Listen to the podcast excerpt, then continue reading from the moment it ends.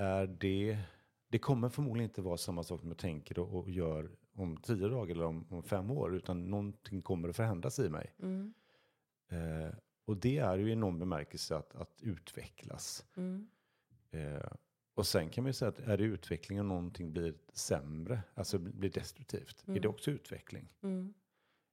Om, man skulle lägga sig till med, om jag skulle lägga till mig till med ett antal beteenden som är skadliga för mig själv och min omgivning, Mm. har ju utvecklats då.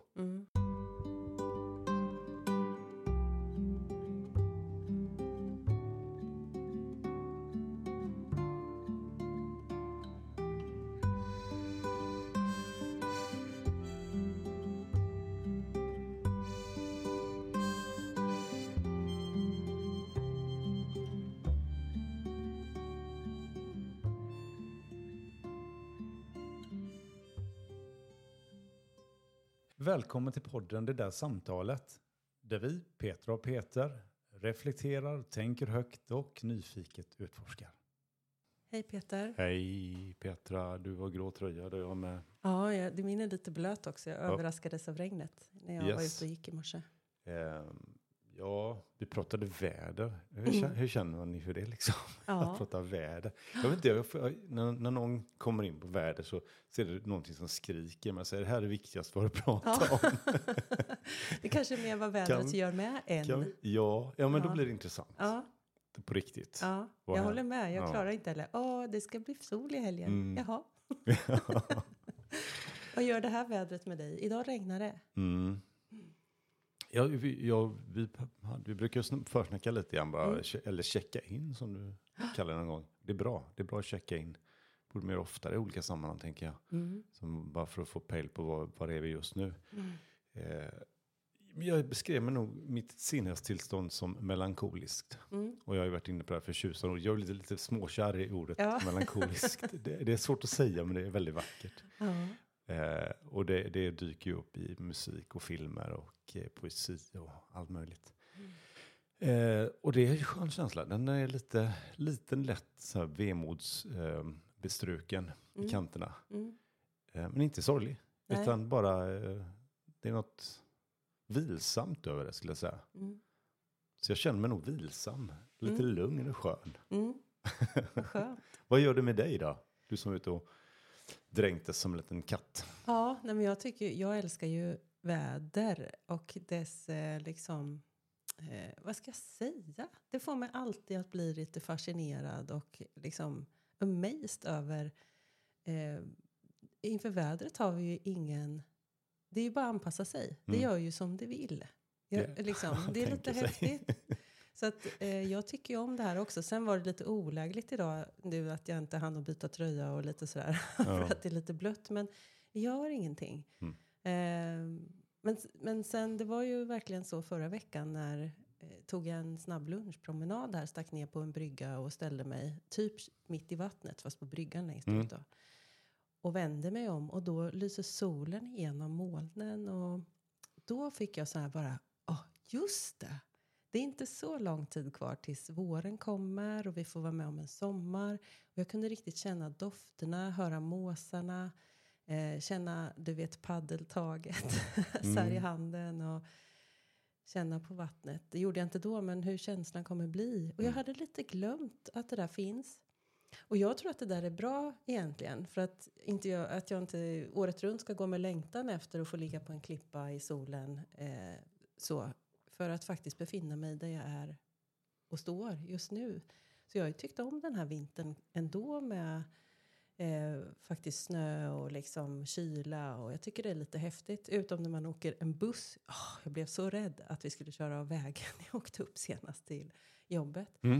Eh, men det är en annan historia. Men, eh, så jag, jag tycker också det är lite gött. Mm. Eh, väder generellt, men också att våren är på gång nu. Det känns skönt. Sen, sen är det ju massa såna här starurar, eller vad heter det? Är det Starar. Starur. Att det är något begrepp tror jag på Öland eller Gotland. Som eh, att det ska vara sju, fem, sju starurar innan sommaren får komma. Vad vill är säga- det för något? Ja, men kung Bore ger inte upp. Han ska komma och kasta ner mer snö innan det är klart. Och är det vara- gotländska för störtskyar eller? Det kanske det är. Det får vi googla. Jag vet faktiskt inte. Starurar. Ja. Ja. men vad spännande. Det ska skita ihop sig sju gånger innan det blir bra. Ja, så att man är beredd på det. För jag brukar ju glömma bort att det där ska hända och så kan man bli lite depp några dagar när Mm. snön kommer. Men den kommer komma med nu också. Men, Det här med sju är ju intressant. Det dyker upp i alla möjliga sammanhang. Sjunde vågen och eh, Ja. sju dagar i veckan. Och ja, sjufaldigt lever heter det inte det? Fyrfaldigt lever. Det? finns säkert sjufaldigt också. Ja, men om det är någon som verkligen fyller år på den på riktigt. Så, men, eh, men sju, siffran sju. Ja. Det, är det något religiöst eller?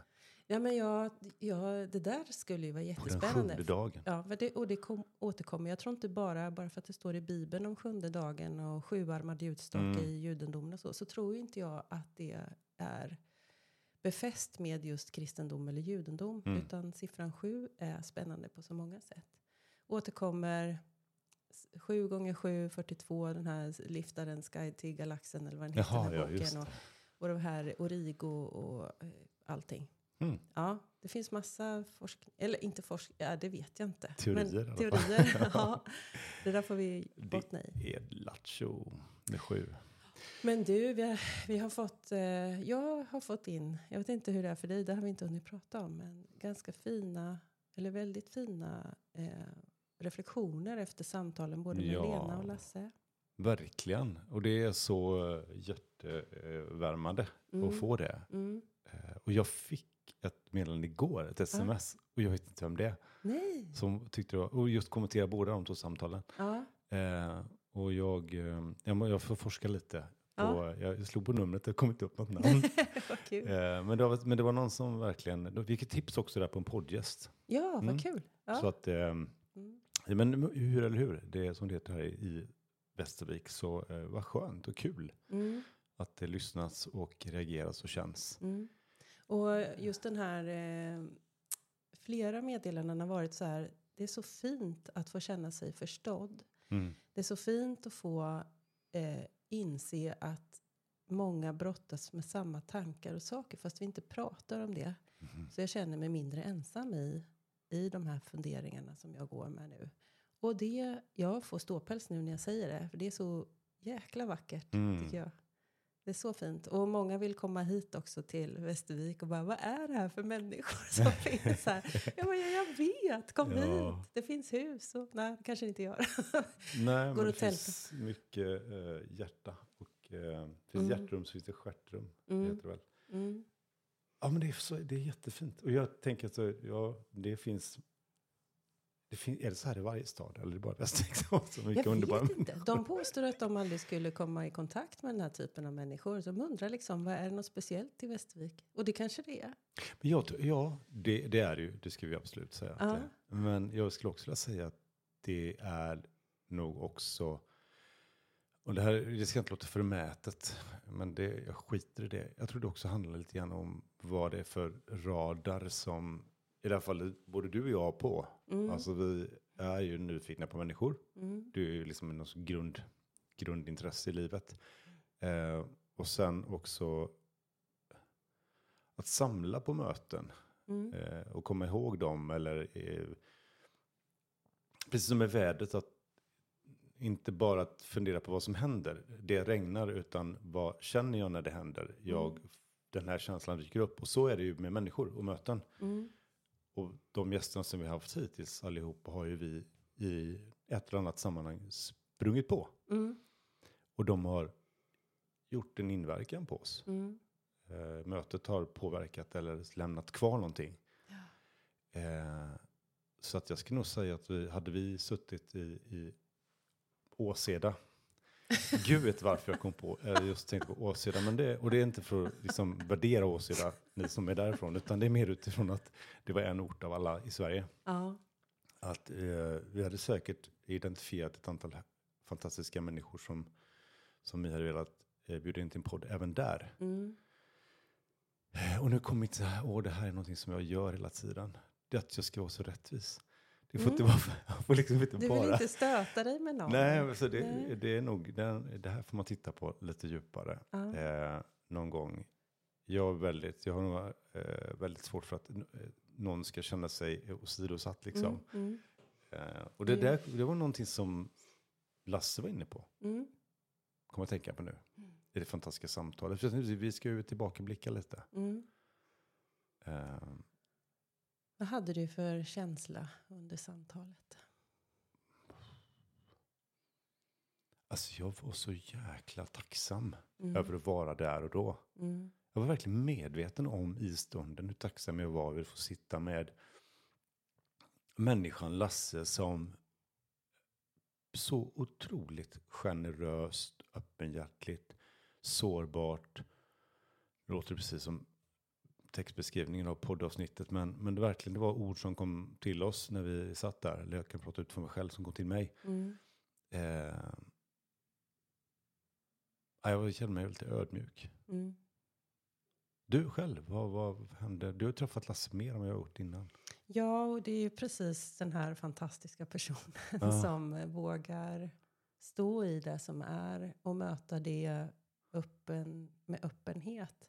Och det berättar han ju om. Det var ju Mm. många exempel på det. Och det är ju mycket av det jag både ser upp till och har lärt mig mycket av honom. Liksom hur, hur han förhåller sig och hur, hur en kan förhålla sig till livet.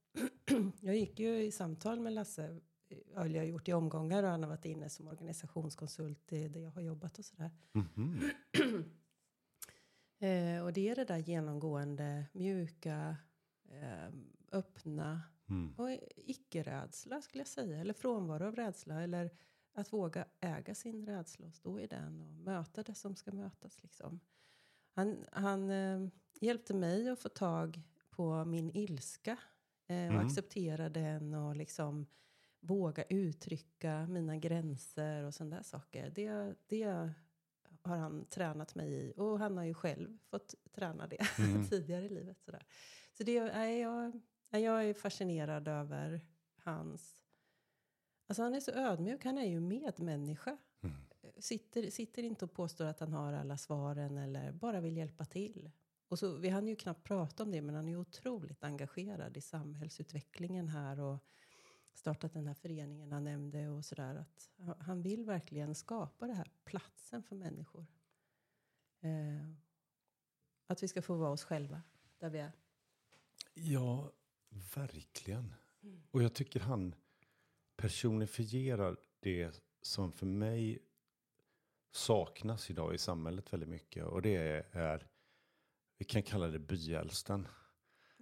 Byälsten. Byälsten. Ja. Alltså det, för mig symboliserar det en man eller en kvinna, en person som, eh, som står för, för, för någon sorts lugnande effekt. Eh, Det finns trygghet, eftertänksamhet, det finns erfarenhet, det finns Mm. generositet. Mm.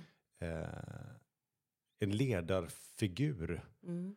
Så som man kanske idag inte betecknar, alltså man tänker, oh, någon som leder, liksom, det ska vara starkt, det ska vara framåt, det ska vara liksom kraftfullt, Mm. det ska vara hela handen pekar i en riktning och allt det där liksom. Men, men det här är ju verkligen ett, för mig, ett, ett föredömeledarskap. Mm.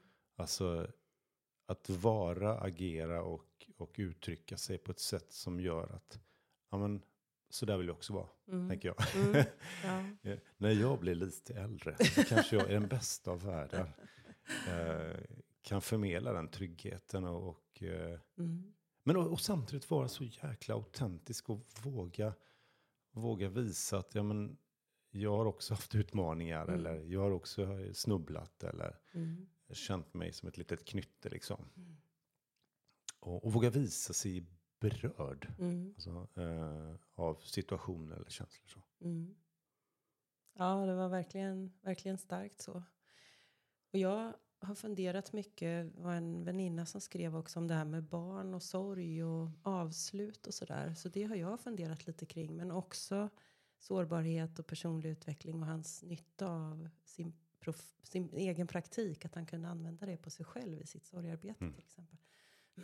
Men om den här första delen eh, för vi pratade ju lite om det efter samtalet med dig och Lena också. Det här med att faktiskt avrunda eller utvärdera, liksom tillåta sig själv att gå in i någon form av eft- retrospekt, eh, Mm. reflektion. Och hur viktigt det är för att kunna komma vidare. Oavsett vad vidare är då.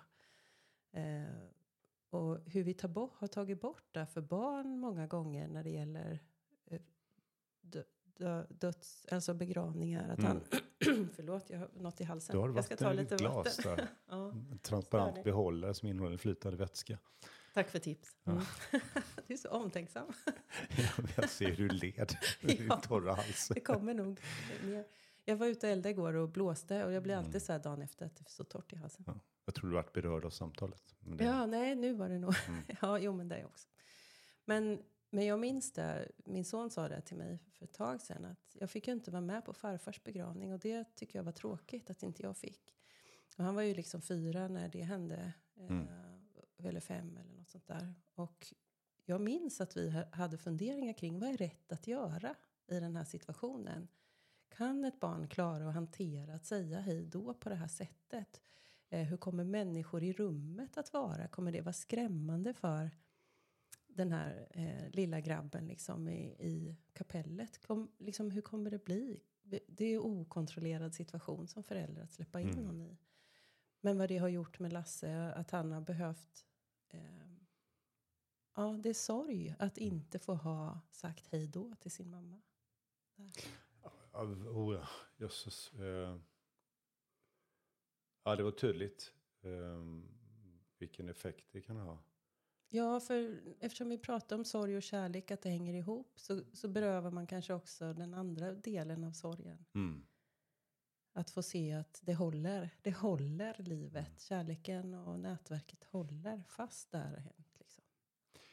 Det, det var någonting också där som dök upp hos mig och det är vilken skillnad det gör hur vi som är runt omkring eh, väljer att förhålla oss till döden och sorgen. Ja. Eh, just ur ett barns perspektiv. Mm. Jag kommer ihåg när min gammelmorbror, det var min mamma, mormors bror Olle Mm. dog. Och eh, den begravningen var ju lätt traumatisk med sån här lite parad, du vet. Man skulle, ja.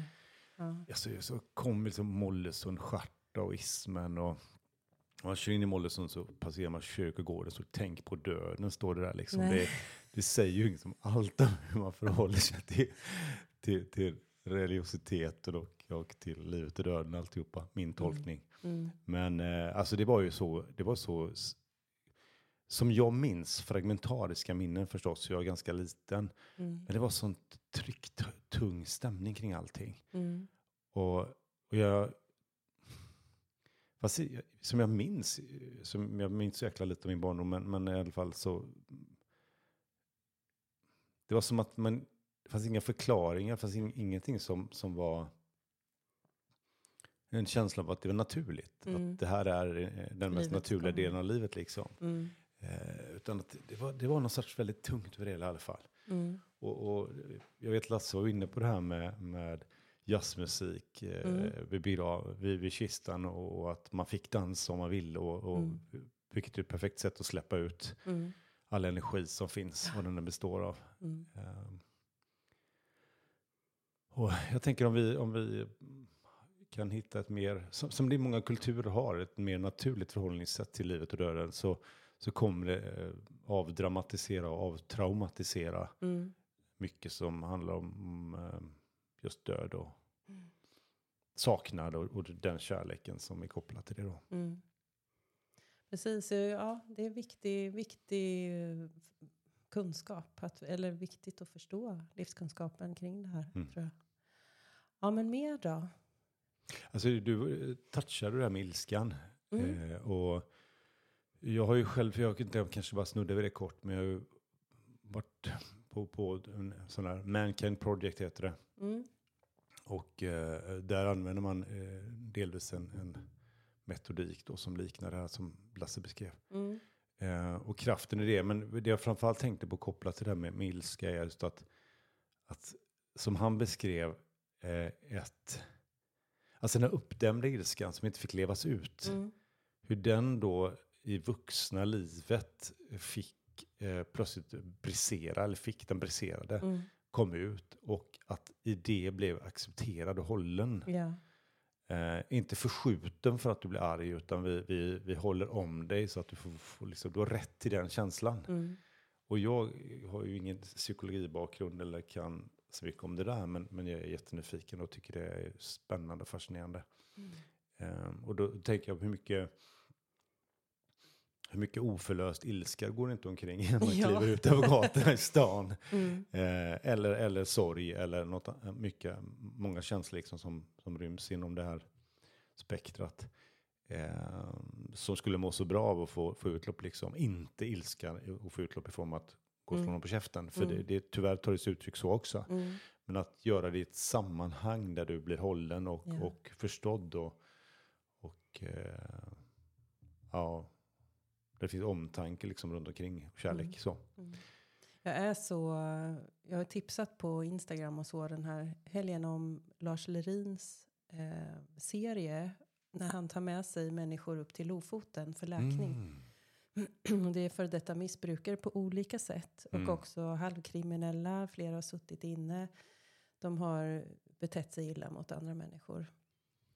Och just där handlar det ju, ja men slutsatsen är ju att i den kärleksfulla miljön, i de kärleksfulla samtalen och i de blickarna som de ger varandra av förståelse och så, så får man kontakt med det här som egentligen är sorg. Mm. Eh, för en del av dem har det kommit ut i ilska istället. Eh, och, men hur den här varma miljön gör att de får kontakt med det här och vågar prata med sina närstående och sådär. Det är väl ganska typiska tolvstegsprogram eller behandlingshemsaktiviteter liksom. Men det, det blev så tydligt Mm. att det behöver vara hållet och, och att det behöver vara en varm miljö man får göra de här sakerna i. Om man behöver träna på det. Ja. Otroligt vackert. Ja. Så, du sa is. Nej, vad sa du? Is. Is? Ishavet. Nej, vad kallas det? Lofoten? Lofoten. Ja. Men, det kallar, men de, de åkte till... Det kallades någonting. Alltså det är inte is, is nordis. Nej, jag Nej. vet jag inte. Ja, Lofoten i alla fall. Det, Ja. är, det är kallt. Ja, fast det var på sommaren så de kunde bada och Jaha, allting. Ja. okej. Och sen bara se Lars Lerin och Junior, deras relation Ja. var ju, bara det är ju underhållande och väldigt Men lärorikt. han är ju också Lars, alltså, han, han har ju en sån fantastisk personlighet. Ja, Så man, det finns ju liksom ingenting i, ur mitt perspektiv som kan frambringa irritation eller ilska. Utan han är ju bara så genom fin. Ja. Som- men kolla gärna så får Ja. du se hur han har fått utlopp för sin ilska. Ja, men jag, det är såklart. Alltså, det, är ingen, det är ingen Dalai Lama liksom, även om han blev larg kanske. Eh, Ja, men det, det som förenar honom med vår Lasse som vi har pratat Mm. med är ju just den här öppenheten. Mm. Han har ingen prestige i att berätta hur han har varit och betett sig. Och då hjälper det andra. Mm. Liksom. När vi vågar dela det här mänskliga sårbara, då får andra nytta av det. Och- Och det är så fantastiskt fint. Kan man hjälpa andra utan att själv ha gått igenom? Det beror nog på vad det är, är min, Ja. är min tanke. Och sen vem det är vi möter. Jag är helt säker på det beroende på vad det är man, man eh, eh, står inför för problem. Eh, det finns ju alltid en risk att man vill hjälpa för att man själv har varit i den situationen och att det mer handlar om en själv eller istället för klienten. Men det finns också en risk att man kanske inte förstår eller Mm. kan, om, kan gå in i eh, hur det måste vara att vara den. Men det är så många olika spår i det här. Det, det, finns, det här skulle kunna vara tre debattprogram om. ja, vi ska inte djupa det. Nej, jag tror det, faktiskt det, inte det spann det. iväg ordentligt i skallen. Ja. Liksom, så att, men det, det kan vi eh, Men jag har ju märkt Fika. för min egen del, jag kan Mm. bara prata utifrån min egen empiri, det är ju att som eh, i terapin med Lasse har jag kommit mycket längre för att jag vet att han har det märks att han har gått igenom saker själv Mm. och då kan äga det och är trygg, står trygg i det och då blir jag trygg. Mycket svårare för mig eh, på annat sätt där det inte har gjorts arbetet Mm. för egen del. Men det är mitt sätt. För andra kan det vara helt annorlunda. Så. Mm. Vad tänker du själv? Hur skulle det vara för dig? Jag, jag tänker väl att det är beroende på sammanhang som du sa. Mm. Ehm, för att mycket av det handlar ju om lyssnandet. Mm. Eh, att jag känner mig trygg och tillitsfull eh, hos den som vi har på andra sidan bordet eller på, i, i samtalet. Eh, eftersom om man, om man nu jobbar som terapeut eller psykolog Så är det ju svårt att gå igenom alla saker som ens klienter har Ja, varit med ja om. För det, det är ganska mycket saker som kan hända. Liksom. Ja. Som, som människor kommer till och behöver, behöver liksom vända och vrida på.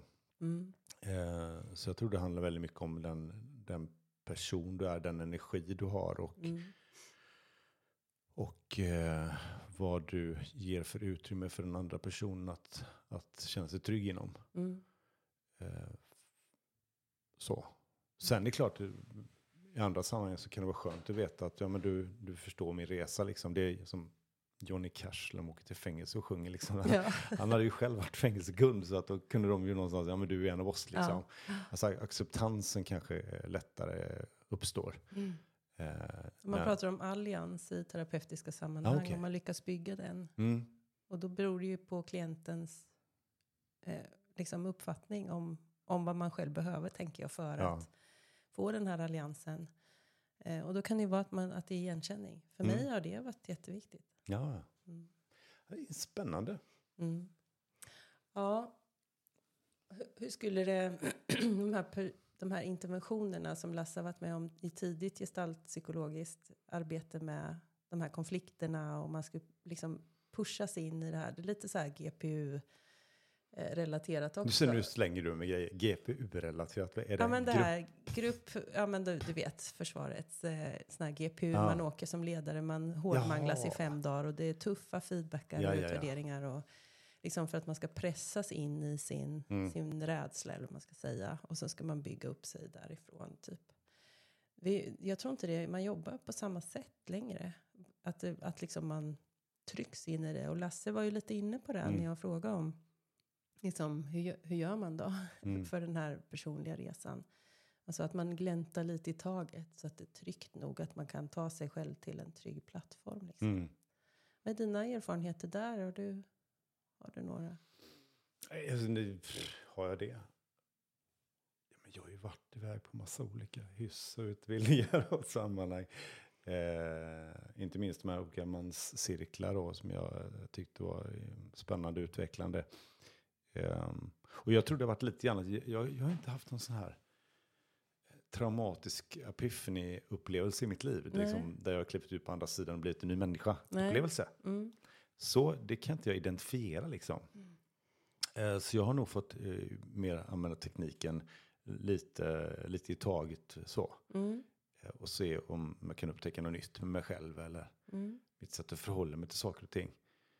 Ehm, Sen har jag ju jag var på UGL och det här, den typen av utbildningar då, kopplat till Försvarsmakten också. Men, ehm, det, här- det händer ju grejer, det gör ju det. Mm. Och, jag- och eh, jag skulle säga att det är ju framförallt i mellanrummen då och efteråt när Mm. saker och ting landar. Som med många erfarenheter och händelser, att när det landar och, och, och vi tar oss själva tiden att reflektera kring det, Mm. där har det varit mindre eh, bra. Om du ska lägga en värdering på det tidigare. Utan Ja. det är bara så, men det händer liksom, så händer det och så har det hänt? Och det är inte mer med det. Eh, så inte stanna upp och koppla, vänta nu, dök det upp någon känsla kopplat till det här? Eller Mm. var det bara en händelse? Mm. Fristående liksom för sig. Mm. Eh, och där har jag nog blivit mera eh, eftertänksam eller efter, ja, reflekterande. Mm. Varför då? Varför har du valt det? Då? En jävla fråga att ställa. Ja, ja. Varför då? Vad är din motivation till det? Det, det, i, det, där, I det svaret finns nog faktiskt en, en ganska långt pågående längtan efter att eh, förstå mig själv mer för att förstå andra mer.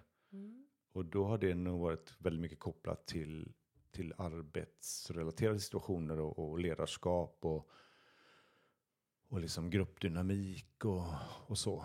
Mm. För jag, jag är ju inte, jag är inte expert på någonting, men jag har inte varit tillräckligt länge i, någon bransch för att bli expert på den branschen. Mm. Utan jag har ju jobbat i massa olika branscher som jag tidigare. Och, och då har jag också jobbat väldigt mycket olika företag- företagskulturer. Mm. Och, och kunna se, upptäcka och reflektera kring både vad olika typer av ledarskap gör Mm. i samma kultur. Mm. Eller hur olika kulturer, om vi kallar det för, för företagskultur, liksom har utkristalliserat och mejslats fram och hur det påverkar människor. Mm. Och deras förmåga att, att eh, eller deras, eh, vilken, vilka förutsättningar som ges för att utvecklas. Mm. vilket space man får liksom att, att utvecklas som individ i en grupp. Mm. Eh, och, det, och det handlar ju i min värld väldigt mycket om var, hur förhåller jag mig kring det här. Jag kan inte bara se någonting och, och tänka att nu, nu är det så här, utan då går jag igång Mm. och så börjar jag reflektera och fundera. Mm. Men om man, om man skulle göra så här istället, vad skulle hända då? Mm. Eh, så det, det är nog en ständigt pågående process. Eh, Men har du någonting som du jobbar med just nu med dig själv? Liksom? Eller är du mer så här, sen här är jag och sen, eller ja, berätta. Du sa någonting innan här om att du är ännu mer nyfiken på det här med personlig utveckling. Vad var det du tänkte då? eh, du är duktig på att ställa frågor. Du vill gärna ha dem innan. Nej, absolut inte. Nej. Jag älskar oförutsägbara. Ja. Vad var det frågan? Nej men du pratade lite om det innan vi tryckte på rec här. Ja. Liksom, jag skulle gärna vilja prata mer om det här med personlig utveckling kopplat till samtalet med Lasse. Ja, just det. Och vi var ju på väg in i, i dina delar, till exempel vad det är du, varför du väljer att reflektera mer. Mm. Det handlar om företagskontext eller gruppkontexter. Eh, gruppsituationer. Jag hör Mm. att jag använder ord som Ja, så starkt jag säger dynamik och du säger det kontext. Ja. Men vad var det du tänkte då? Personlig utveckling och... Men jag, jag tänker att det där är, det är att det är en oundviklig konsekvens av livet. Är det det? eh, om man väljer det, Ja. att det ska vara det. Mm. Alltså jag säger så här, eh, om man ska, om jag skulle ta hårdra, Mm. eh, generalisera, Mm. så ska jag säga att ja, du skulle kunna gå hela livet utan att utvecklas, förutom att du genom bara att leva Mm. så kommer du oundvikligen att lära dig nya saker. Mm. Och förutsatt att man inte stänger av allting liksom, Mm. Mm. eh, så kommer vi ta emot intryck och, och, och lära oss grejer. Ja, man ser någon göra någonting och sen kanske du inte tänker på att de gjorde så, utan undermedvetet så gör du likadant. Och Mm. så har du lärt dig någonting liksom. Mm. Eh, men just det här med den inre utvecklingen. Fast jag hörde en annan definition på det där som jag tyckte var bättre än inre utveckling egentligen. Jag, jag tror det var mer ett inre utforskande. Eh, eller något liknande. Alltså jag var nyfiken på vad, vad, vad är det som gör att jag tänker och gör som jag gör idag. Mm. Och är det, det kommer förmodligen inte vara samma sak som jag tänker och, och gör om tio dagar eller om, om fem år, utan någonting kommer att förändras i mig. Mm. Eh, och det är ju i någon bemärkelse att, att utvecklas. Mm. Eh, och sen kan man ju säga att är det utveckling och någonting blir sämre, alltså blir destruktivt, är Mm. det också utveckling? Mm. Om, man skulle lägga sig till med, om jag skulle lägga till mig till med ett antal beteenden som är skadliga för mig själv och min omgivning, Mm. har jag utvecklats då? Mm. Eller avvecklats? Ba, baveck- bakvecklats. ja. Ehm, eller är, är det alltid av, av godo så att säga, Ja. utveckling? Ja. Det var ett stickspår, Mm. reflektion. Smiter undan nu. Nej, jag tycker, jag tycker det är ett förtjusande ämne. Ja. Så jag vill inte jag vill bara marinera mig själv i det ännu mer. Ja. Eh, Är det något du kämpar med nu? Som, eller tränar på? Ska jag mer hela säga. tiden. Ja. Alltså jag, jag,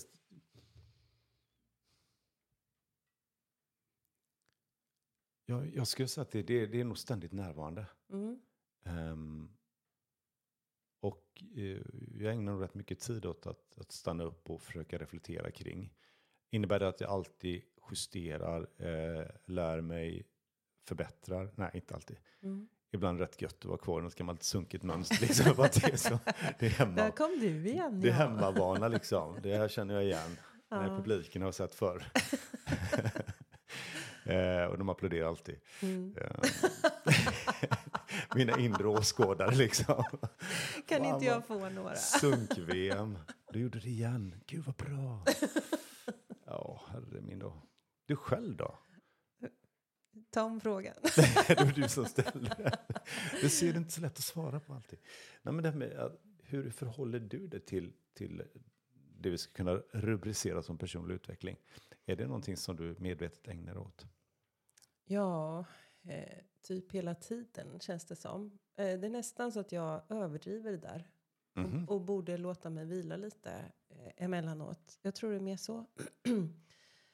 och det, det bygger väl lite på den här eh, hårdheten kring mig själv som vi har tangerat många gånger. Att jag liksom är ganska krass och bara nu misslyckades du igen. Ja, Mm. det där, det där Ja, måste, just jag har ingen eh, applåd som eh, Ah, kör ja, där ja. som står utan det är mer boo, så. Så Ja, den, det är min stora, liksom, eh, det jag jobbar med hela tiden. Och ganska intensifierat sista tiden att sluta bua. Mm. Och hylla istället i den mån det går. Eller åtminstone förlåta lite lättare. Jag tycker det går ganska bra. Det, det är liksom, eh, och den förflyttningen gör att det har varit lite stökigt ett tag. Men jag känner ändå att jag står lite stadigt i ett lugn som jag inte har känt igen sen tidigare. Det, och man kan ju kanske tänka att det är medelåldern. liksom att det är en trötthet som gör att jag inte orkar hålla det. Men det är någon, det är någon skönt lugn någonstans i, i botten av alltihopa som är en ny känsla. Det kanske är en stilla mullrande applåd där i botten. Jag vet inte. Ja. Acceptans. Ja, blixtrar det till nu eller? Det vet inte jag. Nej, tyckte det kom en sån. Nej, men så, så mer, ja, brottas med det. Jag har, har ju går i den här mindfulness-kursen. Du hade rätt, det kom var åskan åska. också. Ja. Då får vi se om vi Och se om vi avbryts. blir av elektrifierade Ja. här med hörlurarna. Alltihopa. Eh, så det, det är lite kamp. Och jag, den här kursen jag går i mindfulness, jag liksom över... Det är alltid så att jag övertränar. Liksom. Mhm. Så jag missar själva poängen då. Eh, men jag bytte intention förra veckan och då blir det en helt annan känsla. Så man kan ju styra väldigt mycket själv då, i det, inser jag. Ja. Och Och sen går jag en kurs, jag pluggar en, en universitetskurs nu. Och eh, skulle göra en inlämningsuppgift i helgen och hade liksom... Eh, ehm, eh, ja, jag hade läst allting för flera veckor sedan och så fick jag börja om i lördags. Och så Mm. tänkte jag, nej, ska jag läsa om alltihopa? Vem orkar det liksom? Så gjorde jag inlämningsuppgiften och den är inte ens säkert att den blir godkänd. Och bara att göra det, värna min egen tid för att jag behövde vila i helgen och skicka in utan att göra det på ett sätt som jag hade föreställt mig att jag skulle göra det. Mm. Det är också självkärlek och självomtanke. Jag ville hellre se Lars Lerin, så var det. Ja, men det är så jäkla skönt Ja, liksom. prioriterade det. Och så får jag väl göra om den där då. Det har aldrig hänt i hela mitt liv Nej. att jag får tillbaka något som inte är godkänt. Så det blir en ny upplevelse i så fall. Det här låter som det är ett, eh, ett stort skifte. Ja, så det är lite häftigt. Och det är väl också kopplat till utveckling. Att kanske våga eh, utmana sig själv och acceptera eh, sidor som faktiskt kanske gynnar Mm, mer än de eh, missgynnar. mm, För att tänker spontant tänker jag att du tänker att det, det som alltid gynnar det är ju att leverera top Ja. notch hela tiden. Det måste ju vara bra. ja, precis. Eh, men att det faktiskt kan vara den där, äh, men nu, jag känner efter och nu behövde jag nog det där istället Mm. just nu. Mm. Och då får det vara så. Sen jag bara säga att jag har inte alls en publik som alltid applåderar. Jösses pannkaka. Jag har väl de här surmupparna som sitter på balkongen som är mupparna faktiskt sitter och, och kommenterar och, och ja, precis, Mm. eh, bäsar fullständigt och dissar det jag gör emellanåt. Så att det, det tvivlet finns ju där. Mm. Men eh, att också ha den lilla eh, supporterskaran Ja, som, som ger uttryck för när ja, men det där är du faktiskt riktigt bra på. ja. Eller det här klarar du av riktigt skönt liksom. Mm. Mm. Eller den här situationen hanterar du galant. Mm. Eh, det är också, de är också där. Mm. Så att det är en balans, annars vore man ju odräglig. Jo, ja, ja, precis. Ja, men, men skruva upp de volymknappar man behöver Ja. lite mer av då. Exakt. Sen har jag ett hemligt projekt som jag har gett mig på förra veckan. Det kommer inte vara hemligt om du nämnde det. vet Nej, du, va? men jag säger inte vad det är. Nej, okej. Men i det sammanhanget Mm. så har jag kommit i kontakt med en fruktansvärd rädsla att, att misslyckas. Eh, och det är något jag har längtat efter att göra. Misslyckas? Nej, den här hemliga saken. Ja, ja, ja. Men, men eh, den, det är skräck. Alltså det är så här, och det är inte att jag ska hoppa fallskärm Mm. eller något sånt där. Det är helt lugnt runt omkring. Men inuti mig så är det storm. Jag blir så otroligt nyfiken. Det finns en väldigt hög sannolikhet att jag inte kommer lyckas med den där grejen. Och, och det har liksom inte... det har nog inte, jag har nog inte föreställt mig det på riktigt. Att jag inte kan hitta lösningar på de mesta. Fast det där är ju fel sagt. Alltså jag har ju elkontakter som är helt jättekonstiga här och rör som har meckat igen som jag inte... att- Så det, är- det är klart att det finns saker jag inte kan där jag Mm. verkligen känner begränsningar.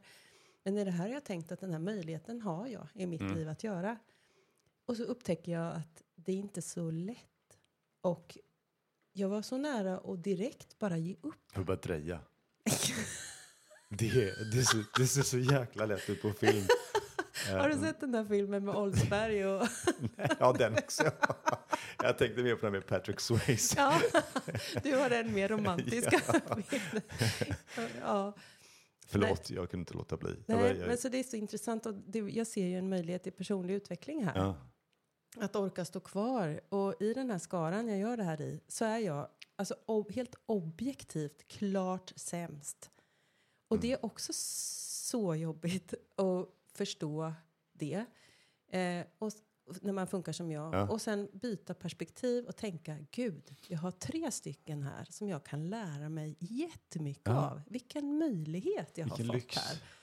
här. Eh, så att den där brottsning, alltså applåder eller buandet, pendlingen som ska bli däremellan. Det blir, kommer bli superintressant kommande tid här. Du, alltså, Mm. Jag är inte smackens nyfiken. Nej. Kanske att du eventuellt kan avslöja den här hemligheten när vi har stängt av. Nej, Nej, inte det heller. Nej. det Jag, kommer, jag, det kommer. Mm. jag, jag har ju provat i massa. Jag, jag älskar att gå på kvällskurser tidigare Ja. i mitt liv. Jag Ja. bodde framförallt på västkusten då. Så gick alla möjliga ämnen. Jag kunde liksom Mm. nästan så här, ta en kvällskurskatalog och bläddra och stoppa ner fingret. Ja. Och så gick jag en kvällskurs.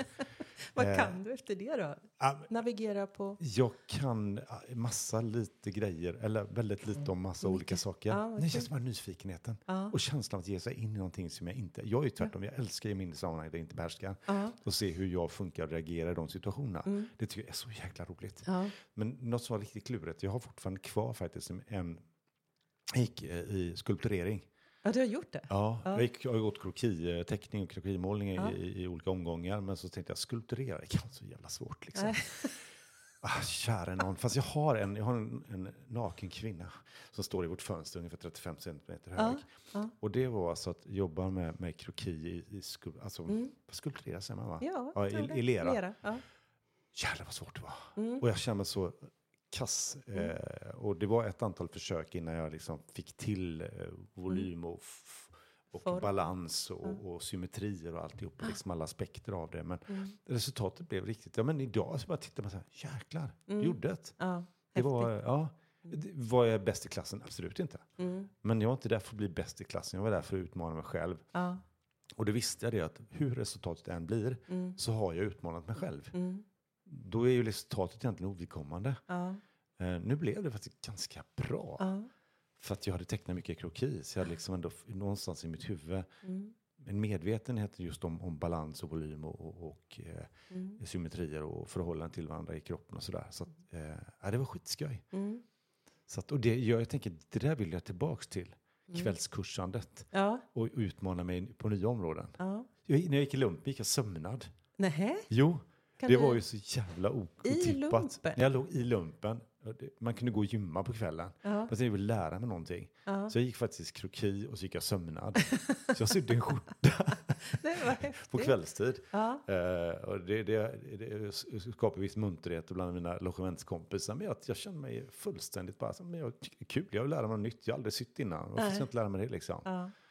Att, eh, Jag tänkte just fråga hur då, vad, vad, blev du häcklad och... alltså, klart det kommer en annan glidning, men det har bet inte speciellt mycket. Nej. Jag var rätt trygg, ganska, eller jag var väldigt trygg egentligen i, Ja. i det jag gjorde. Ja. För jag kände att, ja men gör ni vad ni vill liksom. Jag, eh, här är, jag är nyfiken och Mm. det här vill jag testa nu. Och så hade- fanns det bra kurser jag sökte till. det. Ja. Så att, eh, ja men sådär har nog allt hållit på tror jag. Mm. Och här hamnar vi på kvällskurser. Det är Ja, spännande. Personlig utveckling, det är Just inte det, långt, steget är inte långt. Nej. Jag skulle också bara innan vi avrundar. eh, Skulle jag... Det här med Lasse-samtalet Mm. och kopplingen mellan sorg och kärlek. Mm. Har du tänkt på det så förut? Och, Ja, det har jag gjort. Och jag kan inte minnas om det här var något samtal som jag hade i, min kära hustru för ett tag sedan. Eller om det faktiskt var kopplat till någonting. Jag, jo, vänta nu. Det, det var nog både det ena ledde till det andra. Men det var faktiskt eh, någonting jag hörde på radio om eh, att. Och jag vet att den hade någon sägning för det där som handlade om att eh, sorgen är en... Alltså skitsamma. Det, var för, det fanns en tydlig koppling mellan att om vi sörjer någonting så har vi också älskat det. Mm. För det är så, det är ju i, i saknaden och sorgen från det vi inte har kvar som vi älskar som den, att de känslorna uppstår liksom. Mm. För det, det dör ju de facto en väldigt massa människor hela tiden runt omkring Mm. oss. Mm. En del har vi, känner vi, andra känner vi inte alls. Men Mm. det är ju så att när det kommer nära och vi, vi har älskat i någon bemärkelse som, Mm. som upplevelsen av sorg kanske blir lite större och starkare. Mm. Inte att, därmed inte sagt att vi inte kan bli ledsna när någon dör som vi inte känner. Mm. Jag behöver inte ens säga för det är så självklart. Mm. Men, Men eh, du själv? Men jag upplevde också att det fanns en nyans till. Både att en tacksamhet att fått ha älskat på det sättet. Mm. Eh, och då blir sorgen såklart tuff att gå igenom. Men det, det finns en någon form av tröst i att vi hade, hade det så fint. Mm. Men sen också, det, jag uppfattar att han beskrev att han hade tillgång till en större kärlek både till sig själv och världen Mm. efteråt. Att det har öppnat någonting så. Kä- Känner du igen det? Ja. Det, det var... ehm, Det var som att det var en... Det, jag uppfattade det som det, i det han beskrev att det var en dimension till. Mm. Eh, och jag tänker att det där är väl ett fantastiskt viktig del av ett sorgarbete. Att faktiskt koppla det till kärlek. Mm. Så att jag kan vila i min upplevelse av sorg. Eh, och att den är omgärdad av kärlek samtidigt. Mm. Att då blir sorgen som en... Det blir kvittot på något sätt. Mm. Den är inte bara svart, den, är- den, den får också vara lite eh, rosa eller den får ha lite andra färger. Mm. Så att inte bara jobba med en svart som egentligen inte är en färg va? Utan Mm. det var avsaknad av färg. Mm. Men eh, var, det det, var det det som du... Nej, jag, jag tror inte att det är så mycket kopplat till, till den händelsen eller den situationen eller den människan man sörjer. Utan som jag uppfattar det någon form av djupare kontakt med kärlek i sig. Mm. Liksom vad det, och få in mer av det i sitt system eller vad man ska säga i, i sin insikt i, i kroppen. Att, att det har mjuknat, skapat mjukhet eller ja, ja, kring sig själv och andra. Också det det utanför den här bubblan som var de. Liksom. Jag tänker som att det är någon, någon del av hela vårt ödmjukande inför livet. Ja, lite så. Och tacksamhet i att, att det finns kärlek. Ja. Att, att det, liksom, det blir någon nivå till. Ja, det här kanske vi får fundera mer på. För- Men, för jag tycker mig själv i de situationerna när det har varit sorg och smärta att precis det där händer många gånger. Att eh, det blir en sån stor tacksamhet också som Mm. kommer om man tar smärtan och sorgen på allvar och låter den få finnas. Låt, precis som han har gjort, att när han blev ledsen så har han gråtit och, Mm. och låtit det komma. Ehm, och hur modigt det har varit. För han pratade också om att det var många, eh, han känner många i sin egen ålder som har förlorat sina livskamrater som inte har sörjt kanske. Eller Mm. det blev min tolkning i alla fall att de eh, blir instängda ensamma och upplever att, att de blir väldigt ensamma. Mm.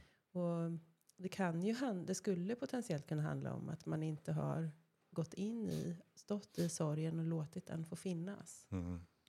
Och då blir det också svårt att få tillgång till glädjen och liksom lättsamheten och kärleken som finns där på andra sidan.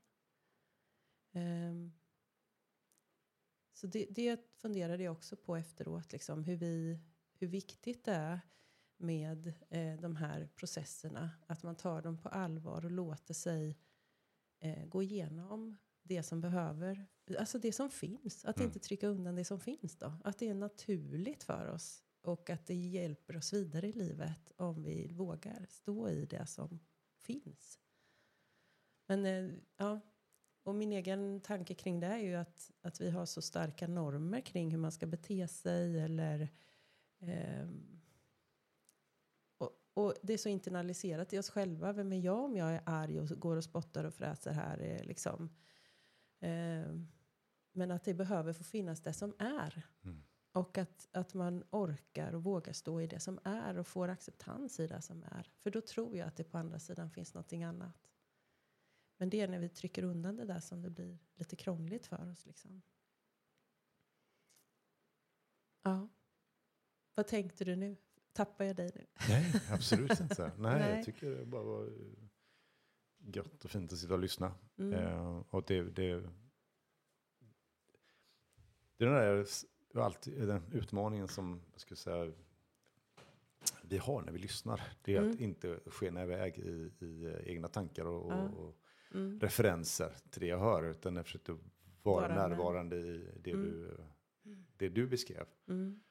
Um, Jag tänker att det behöver finnas mycket mjukhet eh, liksom i, i, runt omkring då Mm. för att man ska få, få vara, få göra det som behövs för mig eh, för att få kontakt med hela livet, alla känslorna och allting. Inte kanske fastna i dem och älta liksom och, och bli fast i det, men att få ut det och få göra det i en kärleksfull kontext. Jag fick en metafor en gång, vi kanske behöver avsluta med den då, men en fågel som har blivit infrusen i isen. Man kan inte rycka loss den, utan isen behöver smälta runt omkring. Det behöver bli varmt runt omkring, för då kan den hitta sitt eget sätt att hantera det på och flyga vä- väg sen och må bra. Liksom. Mm. Så jag tror ibland att vi försöker rycka loss oss i, ifrån isen istället för att vi låter kärleksfullheten finnas runt omkring. Så. Ja, Och jag, alltså, jag skulle kanske avslutat där, men Ja. det, det jag tänker också är att, vi var inne på det med, med Lasse, att, eh, att omgivningen har bråttom. Mm, Eh, och det är av välvilja, mm, för att det är ont att se någon annan ha, in, mm, eh, lida mm, eh, och, och inte kunna göra någonting åt det. mm, Så därför vill vi kanske påskynda processen också. mm, Eh, istället för att kanske bara finnas runt omkring och, Mm. och låta det få vara så. mm, Sen jag vet, jag frågade Lasse där om det finns något bäst före och datum. Ja. Det gjorde vi efter sändningen. mm, Just på, på, eh, så att man inte hamnar i en låsning. mm, Så att man blir kvar i upplevelsen utan Mm. att ta sig igenom den. Men mm. jag tror den risken är kanske större om, om vi inte känner oss hållna och, och Ja. trygga i att vara i den när vi är i den. Mm, Eh, definitivt. och få spacet för det. Och nu vet jag, tänker bara, eller men jag gissar bara, jag vet ju inte sånt här. Mm. Men eh, det är det för, vi får göra i den här Du är podden. människa, du får gissa. jag får prata. Ja, du har ju dina erfarenheter. Det är också empiri, tänker jag. Ja, just det. Det är Ja. sant. Jo, Ja, men fint. men du, Mm. eh, ska vi eh, ta något muntet avsnitt någon gång? Ja. Prata om livsbejakande. ja, men det är så här Ja, vi funkar. Ja, Det är så här vi funkar och det är viktigt. Ja. Det är det. Det finns mycket muntra poddar som man kan lyssna på också. Ja, men det här är muntert. Ja, Eller det, det är livsbejakande och det är, eh, Mm. eh, det är fint. mm, jag tycker det. Ja. Så tack för den en gång. Tack.